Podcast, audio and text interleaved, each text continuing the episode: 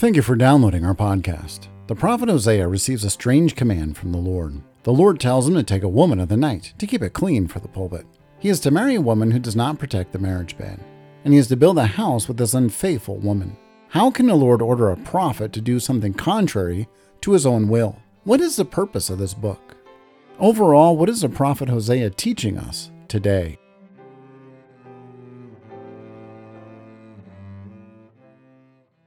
Last time we looked at Hosea, I mentioned this is probably not a book that we're turning to in our dark moments or in our times of doubt or in our times of struggle.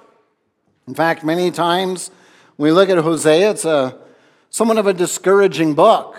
I mean, we have a prophet who's supposed to bring the word of God to the people, and he brings a message that's not very encouraging.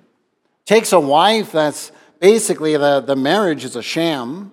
Uh, she does nothing to defend the honor of, of the marriage or the integrity of it. And yet, this prophet is supposed to play the role of God and take such a wife to himself.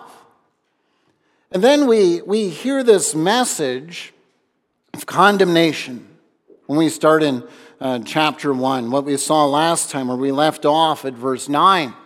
It leaves off with, Not my people. That's not very encouraging. And yet, this is what the Lord says to the prophet. And then I wanted to put this in the context so we remember it ends with not my people and it ends with they are my people. And you look at this and say, well, what's the Lord doing? He's sort of on the one hand taking away the blessings of God or, or the blessings that He's promised, and then, then He gives them right back. And, and so one wonders, as has the Lord gotten amnesia? Has he forgotten or has he forsaken his word? Does, does he not remember what he said? Was there such a delay between giving this word of judgment to all of a sudden a word of encouragement? I mean, what is this prophet doing? And so, the problem that, that we can have as readers, there are certainly many skeptics that take this chapter and say, here, this is where the Word of God does not have integrity, does not have authority. It's, it's just a contradictory mess. The problem is we lose sight of the context, don't we? And so, what is the context, and why is that intention in the context of Scripture so important? Why is it it's so important for us to truly understand the Lord's intention for his people to understand this? So as we look at this, We'll simply divide our message according to these verses and the promise of these children. First, you are my children. Second, you will be unified. And third, you receive mercy. So, as we look at this and we consider first, you are my children. Remember last time the prophet spoke.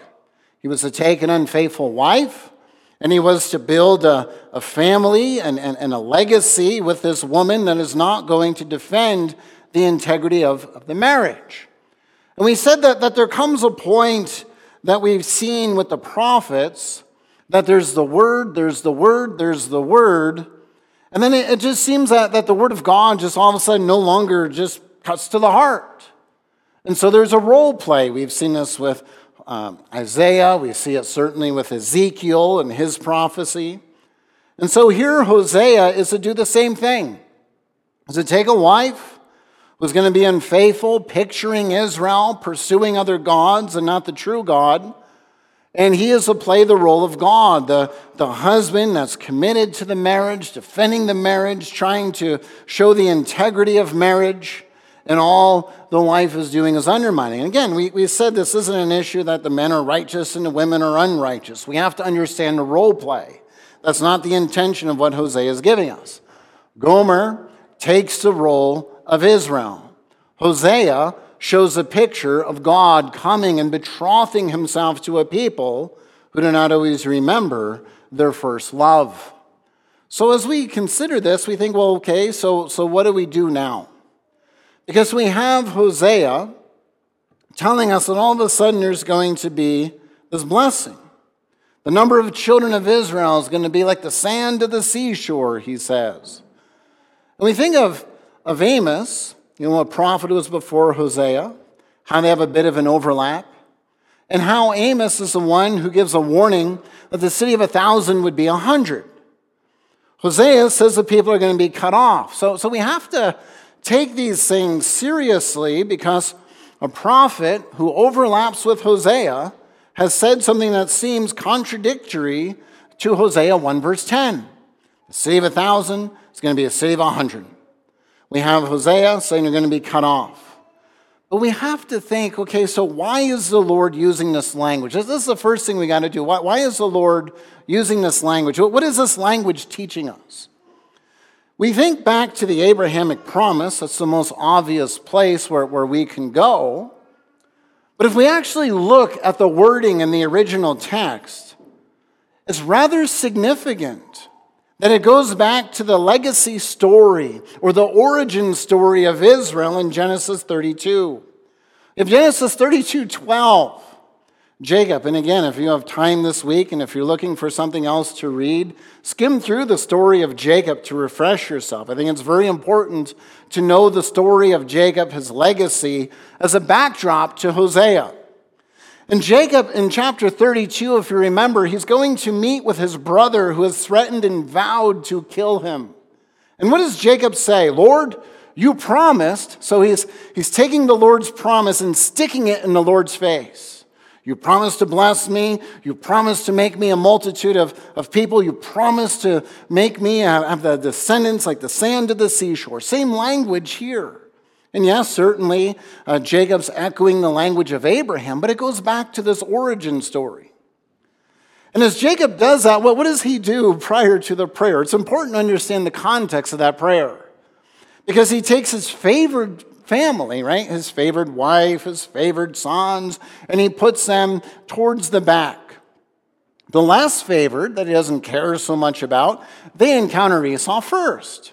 And, and why would he do that? Well, if Esau wants to kill them, you see the people up front, your slaves and those you don't care about, getting slaughtered, and you know to get away uh, with your favored family. It's, it's a rather uh, tactical uh, plan that he has in his mind. And so this prayer comes after arranging his family according to this. Now, where the significance of this origin story comes to play, I think so often we downplay the significance of this that you'll have Jacob being disciplined by the Lord, isn't he? But it's not discipline in the sense that the Lord beats him over the head. Remember, we said in Hebrews that when the Lord disciplines us, it can be a tap on the shoulder, it can be his providence, it can be instruction, it can be through the preaching of the gospel. There's a variety of ways that God disciplines us and corrects us and brings us in line with his purpose.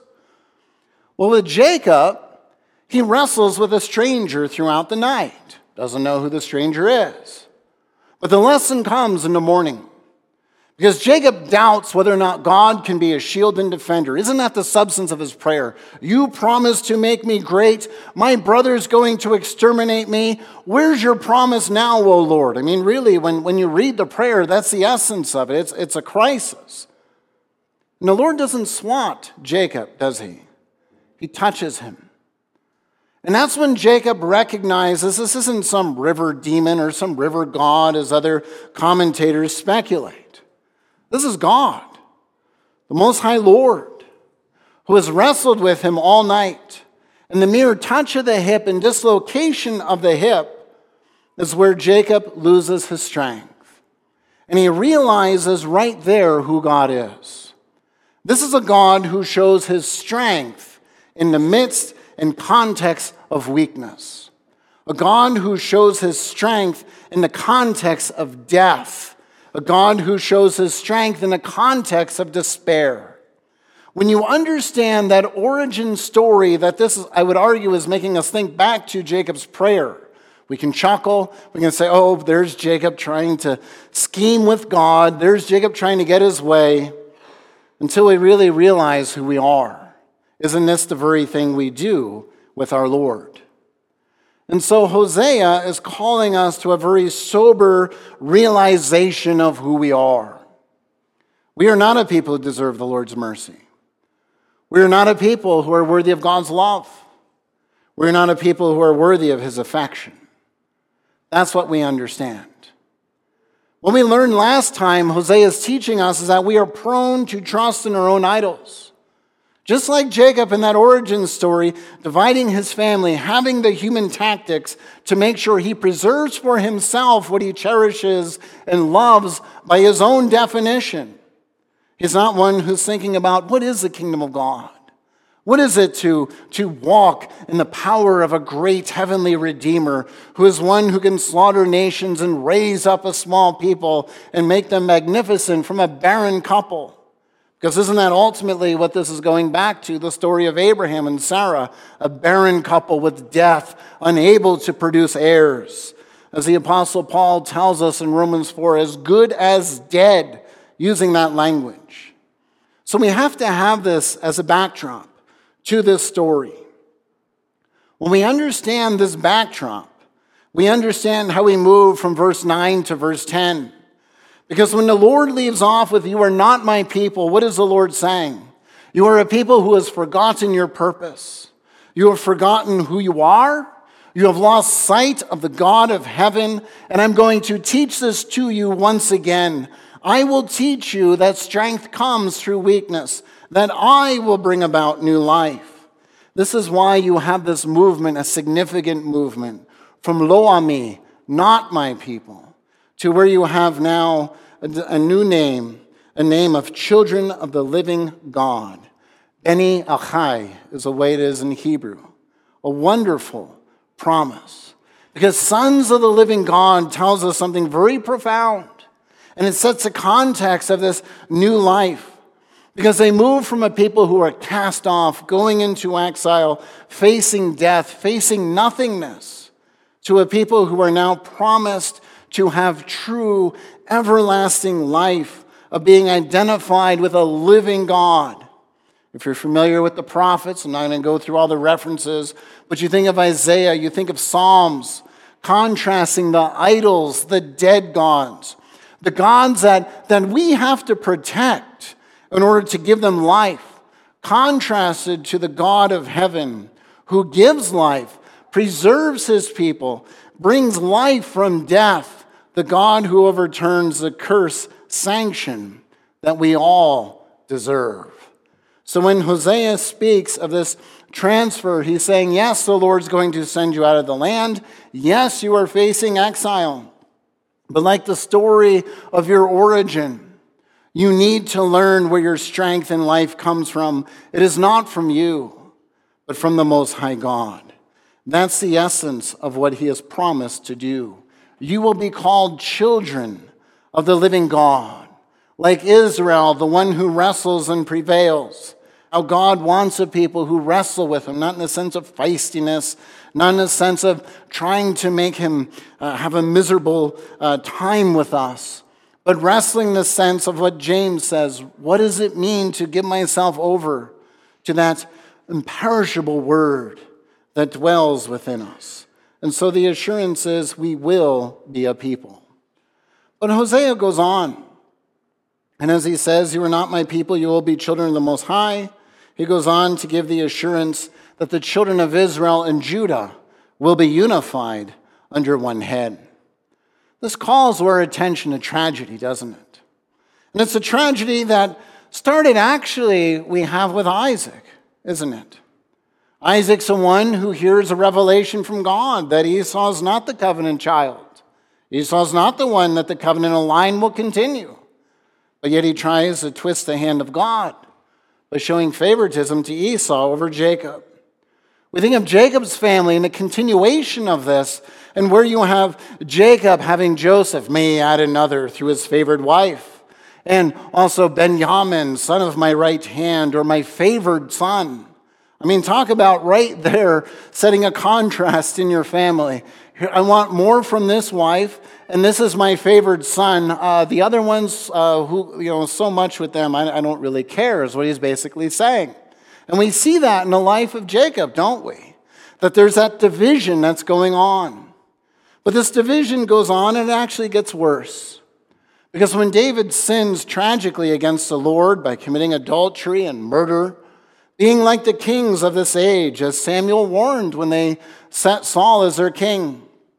We have David, who is told that the Lord will divide his kingdom. The sword will never depart from his house, and there will always be turmoil as a result. 2 Kings 12, verse 10. We see truly the brokenness and the purpose of God and how it seems it is all thwarted. That the great king who is supposed to represent the Messiah is the one who did not unify the people of God, but divided them. One who acted like the pagan kings. And we have a history that goes on with Jeroboam and Rehoboam, where you have the division of the northern and the southern kingdom, that is not done merely for honorable reasons or convenience or a truce. It's done out of pure greed. It's done out of a motivation of just selfish, selfish pride, of wanting to get one over the other and being more powerful than another. And so instead of the people of God progressing in the great Canaan experience and, and the great identity of picturing heaven, we find that it digresses. And so now when Hosea gives us this prophecy that we heard last time, people have gone, they're going to be cast off, it seems that all is lost. That Moses' pleading in the wilderness has fallen short where Moses said, Hey, you know, don't kill these people. What are the Egyptians going to say in the nations? Here's a God who can bring a people out of a land, but a God who cannot redeem his people. And so it seemed that God's purpose had failed until we get to this promise the promise that the children of Israel, the children of Judah, will be brought together, that they will be called one people. And they will be called one people in a, in a name that's repeated. Remember this name, Jezreel. Recounted the history, a lot of things have happened in this valley. But remember, Jezreel, we said, is scattered. Scattered can be a good thing, it could be a bad thing. The context of the previous prophecy, it was a bad thing because it meant that the Lord was going to take his people who pursue other gods who are not faithful to him. He's going to scatter them throughout the nations. They're going to lose what they had. The land's not going to be theirs. They're going to experience turmoil and unrest. But now he takes this name, Jezreel, and he calls it to our attention again. Because this is a place where we see Ahab and Jezebel meeting their fate, and, and good things have happened here as well in terms of war. There's been slaughters. It's kind of a mixed place geographically. Remember, we said the flip side of scattering is like scattering the seed of planting creating new life, life coming from death, this sort of theme. So we see with an exile, when you look at the prophets, what's an exile? An exile is, is where the land vomits out the people of God, Leviticus 18, as they were warned. So they're vomited out, it's, it's death. They're, they're no longer welcomed in the sight and presence of God. But the promise of bringing them together is the Lord moving from death to life bringing about that redemptive purpose of humbling his people and exalting them by his grace and mercy. And so you have to understand this backdrop of a people who are exiled from the land, handed over to death, if you will, in terms of its picture, and then being brought together once again in having life. Now, this language that's used here is a language that sort of puzzles us. It says the day of Jezreel. Because, like I mentioned, there's, there's a lot of battles that have happened in this valley. And, and, and we wonder, what, what does the Lord mean? There's good, bad things that happen here in terms of the reformation of Israel, in terms of the digression of Israel. Both things are seen in this valley. But the day of Jezreel echoes something else in Israel's history and legacy. The language here echoes the language of the day of Midian. We think of the story of Gideon and his prophet, and how Midian is a place where Gideon shows his strength and throws off the Midianites, and it's Isaiah 9, verse 4, calling this event to our attention. And so it seems that Hosea is taking this same sort of theological concept and calling this to our attention to show the overturning of the exile. And so, why, why is that day so important? Well, if you think of Gideon, He's a rather comical judge, isn't he? he he's the one where he's, oh, I'm sick of the Midianites. He prays about it. Lord says, okay, you, you want them gone? You're the man. I chose you to be the man. And he continues to ask for all these signs, like, well, how do I know I'm really the man? I don't know if I want to be the man. And finally, he recognizes that truly this is a revelation from God. And as the Lord whittles down his army, and he goes down to say about 200 men against a great superpower, Gideon is the one who is victorious by the grace of God. And so that day of Midian is where Israel once again enjoys the bounty and beauty and, and blessing of the land. And so the point here is that as you see the people of God coming together, this is a picture of the day of the Lord. It's a day of two peoples coming together. We, we think of Jews, Gentiles coming together under the one head, Jesus Christ, enjoying the ultimate day of the Lord, using these, these motifs and these themes from Scripture, assuring us that the Lord's purpose is not finished. Death truly is going to be overcome, life will prevail and we will be unified in the one Redeemer, the one head, Jesus Christ. And so we say, wow, what a wonderful prophecy that's going on here in terms of this picture and this life and this assurance. And this is where we need to go on into verse 1, because this is very significant. Because it's not merely that you are not my people where it ends, but we have this play on the children uh, of what you have with, with Hosea. That you have the, the children that are, you know, no mercy, you have lo rakama, no mercy, uh, lo ami, not my people. Then now we are called, you are my people. You have mercy. Now, when we hear this, uh, the temptation may say, oh, well, it's a brother and sister. And so it means that, that, that the brothers are those who are the people, and the sisters are those who receive mercy. Uh, that's, that's not the intention here. The intention is to show the unification in terms of this inheritance rights. How the people of God come together, how the children are, are those who are, are overturned, because notice it's a son who is called no mercy or, or not my people. And so, as this individual is called uh, not my people, uh, you have this understanding of how the Lord is overturning the previous curse of the children, giving new children to this man. And the Lord is going to bring them together. Now, the assurance is, as he has said in the context, it's not going to be by military might. It's not going to be uh, by significance of what Israel has done or what Judah has done. It is going to be by the Lord moved by his mercy. It is the Lord who is taking the joy of bringing his people into his presence. And so we say, well, then, then what do we really make of this, and, and why is this so significant? Well, this picture of being removed from the land, as we said, we, we can't minimize the, the real substance and significance of this. When Israel is exiled from the land, vomited out, that communicates death. And as it communicates death, it's communicating the reality of estrangement from God. And, so, exile for Israel is not just a preferential thing, it's not just eh, it's kind of sad they no longer have the land. It's saying that they are no longer in the presence of God. That's a pretty dramatic statement. I mean, if you really let that sink in, it's saying you are no longer able to approach the living God. That's the picture there. And that's what the Lord is, is showing here and prophesying and declaring. And so now, when you come to this prophecy, that the Lord is sort of saying with the prophet, okay, we're going to say some hard things that are going to flow from this chapter, from this time. But I want you to understand that the promise I made has not fallen flat. The intention that the Lord has in his redemption has not failed.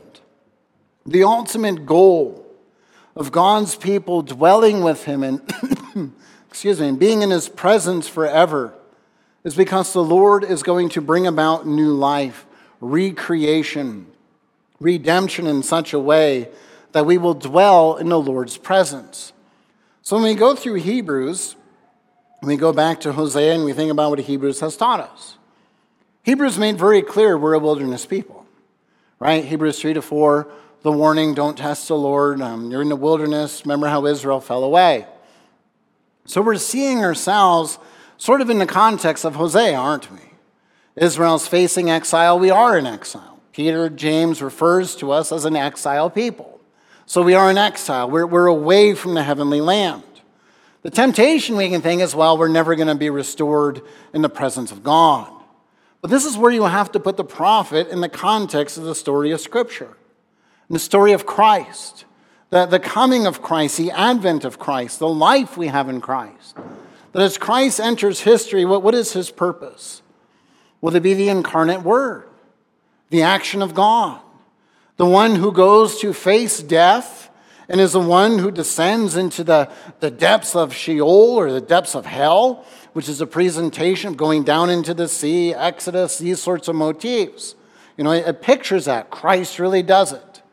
Christ emerges triumphant as the one who gives and, and, and establishes resurrection.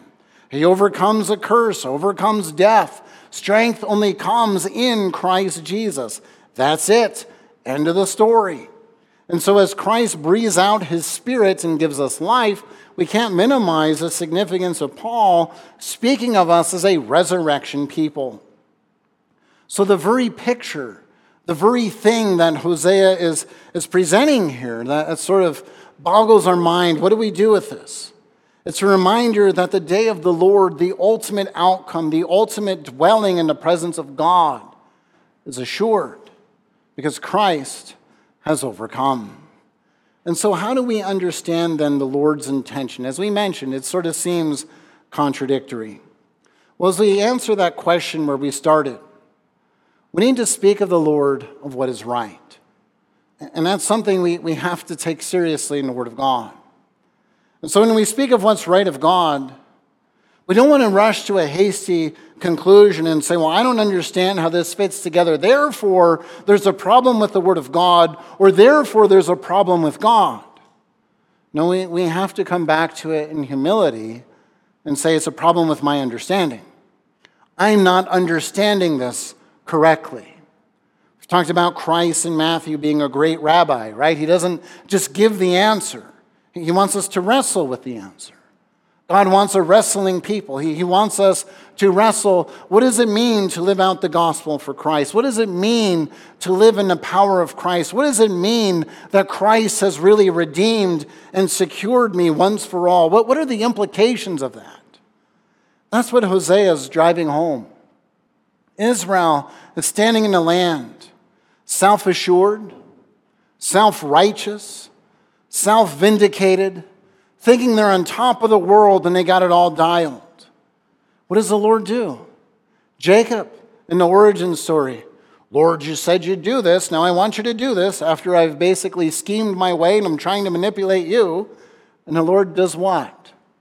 Touches his hip, reminds him that strength comes through weakness.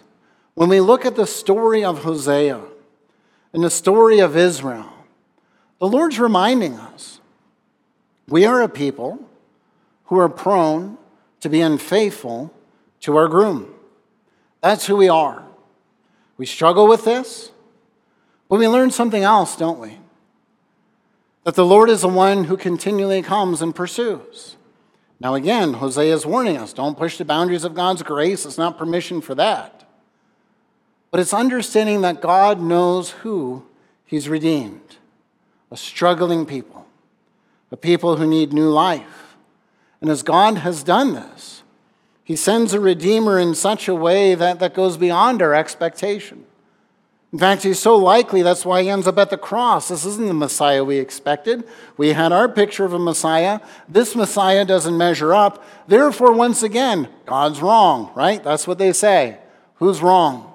The Pharisees and the kangaroo court. The reminder is that we are a people who are prone to be self reliant, a people who are prone to manufacture our own gods that, that satisfy us. We are a people who are prone to scheme, as we see in, in covenant history. What is the Lord teaching us? His strength, His will, His power is not only sufficient, but necessary. The Lord has guaranteed that He will take a people from death and give them new life.